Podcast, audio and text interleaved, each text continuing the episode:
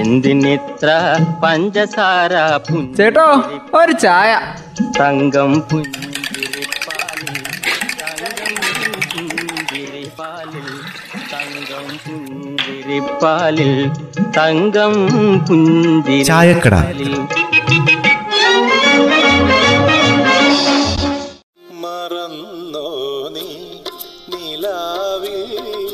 ഇതെങ്ങോട്ട് പോകാനാ പിള്ളച്ചാ? ഈ വെയിറ്റിംഗ് ഷെഡിൽ നിൽക്കുന്നത്? വണ്ടിയൊന്നും വന്നില്ലേ? ഒന്നും പറയണ്ട ബെന്നി ഒരു മണിക്കൂറായി നിൽക്കണ്. നമ്മുടെ ആ കെ പി കെ ബസ്സിന്റെ ഡ്രൈവറിൽ ഓന് കുറച്ച് ബായവത്ത് വേണം. അതൊന്ന് വാങ്ങിക്കൊടുക്കാൻ ചിറങ്ങിയതാ. ഓഹോ ബ്രോക്കർ പണിയല്ലേ? ആ എന്തായാലും വാ ഒരു ചായ കുടിച്ചിട്ട് പോവാ. ആ പിള്ളേച്ചൻ എങ്ങോട്ടാ? എവിടെ പോകാൻ വേണ്ടി ഇറങ്ങിയതാണോ? ആ പിള്ളേച്ചൻ അന്വേഷിച്ചിട്ട് തോമസ് ഏട്ടൻ വന്നായിരുന്നു കേട്ടോ. നിങ്ങളെ വാഴക്കുഞ്ഞ മറ്റോ പറഞ്ഞിട്ടുണ്ടായിരുന്നോ. അതിന് പിള്ളേച്ചൻ എവിടെ വെക്കാനാ ഈ വാഴക്കുഞ്ഞ്? പിള്ളേച്ചൻ അതിന് സ്ഥലമൊന്നുമില്ലല്ലോ. അതെനിക്കറിയാം. ആ ബസ് ഡ്രൈവറും കണ്ടക്ടർമാരൊക്കെ കൂടിയിട്ടേ ഒരു അഞ്ചേക്കർ സ്ഥലം എടുത്തില്ല വാഴകൃഷിയെ. ആ അവർക്ക് വേണ്ടിയിട്ടുള്ള ആ വാഴക്കുഞ്ഞ് വാങ്ങിക്കൊടുക്കാനല്ലേ ഏ? അന്നേരം ബസ് ഓട്ടൊക്കെ നിർത്തി വെച്ച് അവരിപ്പോ കൃഷി തുടങ്ങിയോ? വേറെ എന്ത് ചെയ്യാനാണ് തുളസി? അനക്കൊരു ഒരു കാര്യം അറിയോ?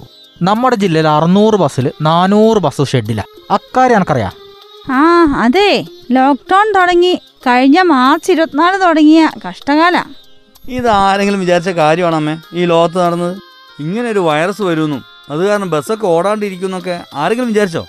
ഈ കോവിഡിനെ കൊണ്ടേ പണ്ട് പെട്രോൾ അടിക്കാൻ മടിയായിട്ട് സ്വന്തം വണ്ടി ഉണ്ടായിട്ട് പോലും അത് എടുക്കാതിരുന്ന ആൾക്കാരൊക്കെ ഇപ്പളേ സ്വന്തം വണ്ടിയിലാ യാത്ര. ജീവിക്കാൻ എന്തെങ്കിലും ഭയ വേണ്ടേ? നിർത്തിയിട്ട വണ്ടിയിൽ ജോലി ചെയ്തിരുന്ന ചിലരൊക്കെ ഇപ്പൊ കൃഷിയിലേക്ക് തിരിഞ്ഞ്.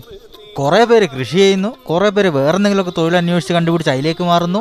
വേറെ എന്താ ചെയ്യണ്ടേ? ജീവിക്കണ്ടേ? ഇതിപ്പോ പ്രൈവറ്റ് ബസ്സുകാരുടെ സ്ഥിതി മാത്രമല്ല കെ എസ് ആർ ടി സിക്കാരുടെയും സ്ഥിതി ഇതൊക്കെ തന്നെയാണ് വണ്ടി ഓടി വരുമാനം കിട്ടാതെ കോർപ്പറേഷന് പിടിച്ചു വെക്കാൻ പറ്റുമോ ഇപ്പൊ വരുമാനവും കുറഞ്ഞു.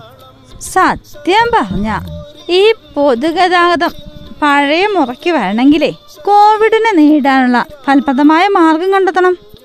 അതുവരെ പൊതുഗതാഗതത്തിന്റെ കാര്യം കഷ്ടം തന്നെ ആയിരിക്കും. ഇപ്പൊ ആരെന്തൊക്കെ പറഞ്ഞാലും കേട്ടോ എനിക്ക് ബസ് കയറാൻ ചെറിയ പേടി തന്നെ ഉണ്ട്. നമ്മുടെ അപ്പുറത്തെ ആ കൽപ്പറ്റയിൽ ജോലി ഉണ്ടായിരുന്നേ. മൂവർ എന്നും ബസ്സിനല്ലായിരുന്നു പോയിക്കൊണ്ടിരുന്നേ. ഇപ്പൊ സ്കൂട്ടർ മേടിച്ചു. സ്വകാര്യ വാഹനങ്ങളുടെ വിൽപ്പന ബലാതെ കൂടിയെന്ന. ഇപ്പോഴത്തെ റിപ്പോർട്ട് ഇപ്പൊ എന്താ സ്ഥിതി? ഏത് ടൗണിലും ഇപ്പൊ ഒന്ന് ചെന്ന് നോക്ക്. വണ്ടി ഒന്ന് പാർക്ക് ചെയ്യണമെങ്കിൽ നല്ല നേരം നോക്കണം. എല്ലാവർക്കും പേടിയാ. ഇപ്പൊ കുഞ്ഞു പിള്ളേരെയും വയസ്സായവരെയും ഒക്കെ കൊണ്ടേ എന്ത് ധൈര്യത്തിലാ നമ്മൾ ബസ്സിൽ കയറുക അതിന്റെ ഇടയിലാണ് നൂറ് ശതമാനം വായ്പയായിട്ട് വാഹന കമ്പനിക്കാർ രംഗത്ത് വന്നിരിക്കുന്നത് ഇത് കാണുമ്പോൾ അറിയാതെ പോയങ്ങ് പുതിയ വാഹനം വാങ്ങിച്ചു പോകും ആ വണ്ടി എടുക്കലൊക്കെ എടുക്കും. അടയ്ക്കാൻ പൈസ എവിടെയാന്ന് പിന്നെ ആ പലരും ചിന്തിക്കാം. അധികം വലിയ രേഖകളൊന്നും ഇല്ലാതെ ഏതൊരാൾക്കും ഇപ്പൊ നാല് ചക്ര വാഹനം വേണമെങ്കിൽ സ്വന്താക്കാനുള്ള അവസരമായിപ്പോ. ഇനി പഴയ രീതിയിൽ കാര്യങ്ങൾ എത്തിയാലും പഴയ അവസ്ഥയിലേക്ക് ഇനി തിരിച്ചു വരുമോ എന്നാണ് സംശയിക്കേണ്ടത്. കെ എസ് ആർ ടി സിയിലുള്ളവർക്ക് ശമ്പളം കിട്ടുന്നുണ്ട് എന്നെങ്കിലും ആശ്വസിക്കാം. എന്നാൽ ആയിരക്കണക്കിന് തൊഴിലാളികളാ സ്വകാര്യ മേഖലയിൽ പണിയില്ലാതെ കഷ്ടപ്പെടുന്നത്. പല ആൾക്കാരുവേ കെട്ടുപണിക്കും കൂലിപ്പണിക്കും ഒക്കെ പോയിട്ടാ ഇപ്പൊ ഉപജീവനം കഴിക്കുന്നത്. അതറിയാവോ? ഓടിക്കൊണ്ടിരിക്കുന്ന ബസ്സിലാണെങ്കിലോ കൂലിയും കുറച്ചെന്നാ കേൾക്കുന്നത് അത് പിന്നെ അമ്മ ഈ ബസ്സിന്റെ ഉടമസ്ഥനും ഒക്കെ ഉണ്ട്. പത്ത് മൂവായിരം രൂപ വേണം ഒരു ദിവസം എണ്ണ അടിക്കാൻ വേണ്ടിട്ട് ബാക്കിയുണ്ട് കൂലിയും കൊടുത്ത് വണ്ടിയുടെ അടവും. പിന്നെ എങ്ങനെ വെക്കും? പിന്നെന്ത് ചെയ്യാനാണ്? വാഴക്കൃഷിയും ഇഞ്ചിക്കൃഷിയും ഒക്കെ ആയിട്ട് പാവങ്ങൾ ഇറങ്ങിയേക്കുവാ. ഇത്തവണ ഇങ്ങനെ കൃഷി ചെയ്ത പലരുടെയും ഇഞ്ചി കൃഷിയൊക്കെ കേടുവാണ്. പാവി ചെല്ലുന്നിടം പാതാളെന്ന് കേട്ടിട്ടില്ലേ?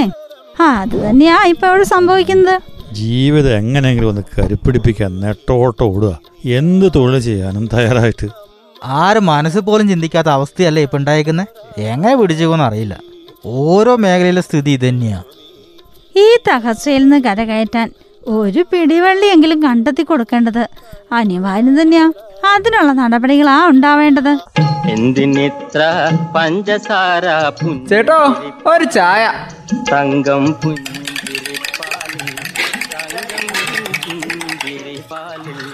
തങ്കം പുഞ്ചിരിപ്പാലിൽ തങ്കം പുഞ്ചിരിപ്പാലിൽ.